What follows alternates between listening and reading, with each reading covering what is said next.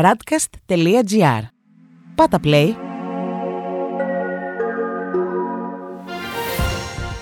World Desk Ο γύρος του κόσμου μέσα από τα πρωτοσέλιδα ευρωπαϊκών και αμερικανικών εφημερίδων για την 8η Ιουνίου 2021. Νέο φάρμακο για το Alzheimer εγκρίθηκε στις Ηνωμένες Πολιτείες. Νέα εργασιακά ήθη στην Ιταλία. Πρώτος σταθμός μας οι Ηνωμένες Πολιτείες, όπου η Washington Post γράφει. Ο FDA εγκρίνει το φάρμακο για το Alzheimer. Τα δεδομένα των δοκιμών θεωρούνται αδύναμα από τους επικριτές της απόφασης, ενώ παράλληλα το νέο υποδέχτηκαν με χαρά οι ασθενείς. Θα διεξαχθούν επιπλέον έλεγχοι για να διαπιστωθεί αν όντως το φάρμακο επιβραδύνει το νοητικό εκφυλισμό. Για το ίδιο θέμα διαβάζουμε στους New York Times ο FDA εγκρίνει νέα θεραπεία για το Alzheimer. Το νέο φάρμακο θα κοστίζει 56.000 δολάρια το χρόνο.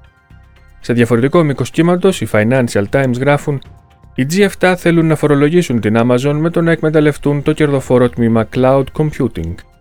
Η Amazon Web Services θα αντιμετωπιστεί ως ξεχωριστή οντότητα έτσι ώστε να πληρώσει τον ελάχιστο εταιρικό φόρο που συμφώνησαν οι Υπουργοί Οικονομικών των 7 πιο ανεπτυγμένων χωρών. Το τμήμα αυτό ξεπερνά κατά πολύ το περιθώριο κέρδους 10% που τέθηκε ως όριο για φορολογία, αφού το 2020 άγγιξε το 30%.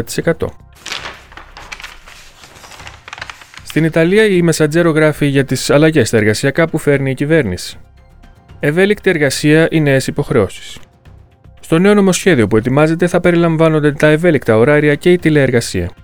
Η La Repubblica γράφει σήμερα μια ασπίδα αντι-hacker μέσα σε ένα μήνα θα γίνει ο αγώνας για τη μεταφορά των δεδομένων 180 στρατηγικών οργανισμών σε ένα υπολογιστικό σύνοφο για προστασία από τις επιθέσεις. Η Λαστάμπα κυκλοφορεί με τίτλο Το σχέδιο για όσους χάσουν τη δουλειά τους. Σε συνάντηση την Δευτέρα μεταξύ Ντράγκη και Σαλβίνη, οι δύο πολιτικοί συμφώνησαν ότι το κοινωνικό δίχτυ προστασίας πρέπει να ενισχυθεί άμεσα και το επίδομα ενεργεία να αυξηθεί. Τέλος, η Κορία Ντελασέρα γράφει: Μέσα στο Σεπτέμβριο θα έχουν εμβολιαστεί 8 στους 10 Ιταλούς. Μέχρι το φθινόπωρο θα έχει επιτευχθεί η μαζική ένωση, αναφέρει η εφημερίδα. Στη Γαλλία, η Le Monde γράφει Επιστροφή στο γραφείο μια νέα πρόκληση για τις επιχειρήσεις. Το τέλος της τηλεεργασίας έρχεται την Τετάρτη 9 Ιουνίου για τις επιχειρήσεις οι οποίες θα κληθούν να διαχειριστούν τα προβλήματα που προκάλεσε η πανδημία στους εργαζόμενους. Στη Λεφιγκαρό διαβάζουμε Νόμος για τη βιοειθική. Η μεταρρύθμιση σε αναγκαστική πορεία. Το κείμενο που προσφέρει σε όλες τις γυναίκες τη δυνατότητα βοηθούμενης κοίησης επιστρέφει στη Βουλή, καθώς η κυβερνητική πλειοψηφία θέλει να το υιοθετήσει άμεσα. Η Λιμπερασιόν δημοσιεύει μια έρευνα για το φθοροποιό σύστημα των νομικών, γράφοντας στο πρωτοσέλιδό της μέσα στην κόλαση ενός δικηγορικού γραφείου. Υπερεκμετάλλευση, πίεση και προσπάθειες παρέμβασης. Δέκα παλιοί εργαζόμενοι του δικηγορικού γραφείου Ρασίνα Βοκά επιτίθενται στον πρώην εργοδότη τους. Και τέλος, η Ουμανιτέ γράφει η ζωή υποκατοχή στην Ανατολική Ιερουσαλήμ. Ένα μήνα μετά την έκρηξη της βίας στην ιερή πόλη, οι Παλαιστίνοι αντιστέκονται στην επιτάχυνση του επικισμού. Στη Βρετανία ετοιμάζονται για εμπορικές εχθροπραξίες με την Ευρώπη. Η Daily Telegraph γράφει σχετικά. Απειλή πολέμου του Λουκάνικου με την Ευρώπη. Οι Βρυξέλλες θα ξεκινήσουν εμπορικό πόλεμο με τη Βρετανία αν ο Τζόνσον παρακάμψει τη συμφωνία για τον Brexit και επιτρέψει στα καταστήματα της Βόρειας Ιρλανδίας να συνεχίσουν να πολλούν βρετανικά λουκάνικα. Οι Times έχουν σήμερα κύριο τίτλο Η άρση του lockdown έτοιμη να καθυστερήσει ένα δεκαπενθήμερο. Η εμβολιαστική εκστρατεία επιταχύνεται για να περιορίσει τη μετάδοση της συνδικής μετάλλαξης.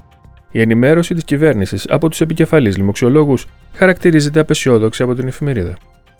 Στο Guardian διαβάζουμε ο Τζόνσον αντιμέτωπος με την ταπείνωση για τις περικοπές στη βοήθεια σε ξένες χώρες πριν τη σύνοδο των G7.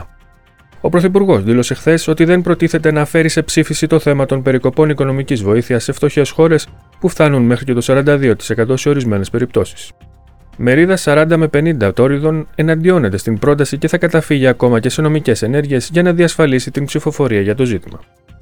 Τέλος, ο Independent γράφει το πρώτο φάρμακο για το Alzheimer που εγκρίνεται εδώ και 20 χρόνια. Μια αμφιλεγόμενη θεραπεία πήρε την έγκριση στις ΗΠΑ παρά τα μεικτά αποτελέσματα των δοκιμών. Οι επιστήμονες χαιρετίζουν το γεγονός ως σημαντικό ορόσημο και καλούν για τη χρήση του στη Βρετανία. Στη Γερμανία, η Frankfurter Allgemeine Zeitung γράφει: Η Ένωση θέλει να πλησιάσει τους ψηφοφόρους του AfD. Ο Γενικός Γραμματέας της CSU, Μάρκος Μπλούμε, θέλει να αγωνιστεί πολιτικά εναντίον του AfD αλλά και να προσελκύσει τους ψηφοφόρους του. Στη δημοκρατία ποτέ δεν εγκαταλείπεις κάποιον, δήλωσε χαρακτηριστικά. Στη Süddeutsche Zeitung διαβάζουμε: Ο Λάσετ βγαίνει ενισχυμένος. Μετά την νίκη στις εκλογές στη Σαξονία Άνχαλτ, ο επικεφαλής της Τσεντεού θεωρεί επιτυχία την οριοθέτηση στα δεξιά του κόμματος. Το S5, η αριστερά και οι πράσινοι παραπονιούνται για την εστίαση της προσοχής στη διαμάχη ανάμεσα σε Τσεντεού και AFD. Και τέλος, η Die Welt γράφει: Οικονομικό σοκ εν ώψη. Οι ειδικοί καλούν για μεταρρύθμιση των συντάξεων. Η επερχόμενη συνταξιοδότηση των λεγόμενων boomers θα οδηγήσει σε προβλήματα που θα πιέσουν τον ομοσπονδιακό προπολογισμό. Οι ειδικοί λένε ότι οι ασφαλισμένοι πρέπει να δουλεύουν περισσότερο και να πληρώνονται λιγότερο. Στην Ισπανία, η Ελμούντο γράφει: Ο Τζουνκέρας λαμβάνει την χάρη του Σάντσεθ αλλά ζητά δημοψήφισμα. Ο επικεφαλής της Δημοκρατικής Αριστεράς της Καταλωνίας, ο Ριόλ Τζουνκέρας, δίνει οξυγόνο στην κυβέρνηση δεχόμενος την απόδοση χάρης. Κύριος στόχος του είναι οι διαπραγματεύσεις για την αμνηστία και μια συμφωνία για δεσμευτικό δημοψήφισμα κατά τα σκοτσέζικα πρότυπα. Και η Ελπαή γράφει: Ο Τζουνκέρας προετοιμάζεται για την χάρη με το να απομακρυνθεί από την ομόφωνη στάση. Ο Καταλανός πολιτικός είπε ότι η δική μας απάντηση δεν κατανοήθηκε ως πλήρως νόμιμη και ότι η επιστροφή στις μεθόδους του παρελθόντος δεν είναι ούτε βιώσιμη ούτε επιθυμητή.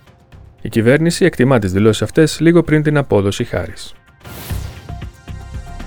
Αυτός ήταν ο γύρος του κόσμου μέσα από τα πρωτοσέλιδα του Διεθνούς Τύπου. Η επισκόπηση αυτή είναι μια παραγωγή της Radcast.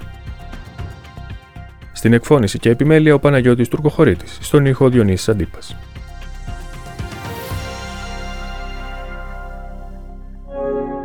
Ακούσατε ένα podcast της radcast.gr.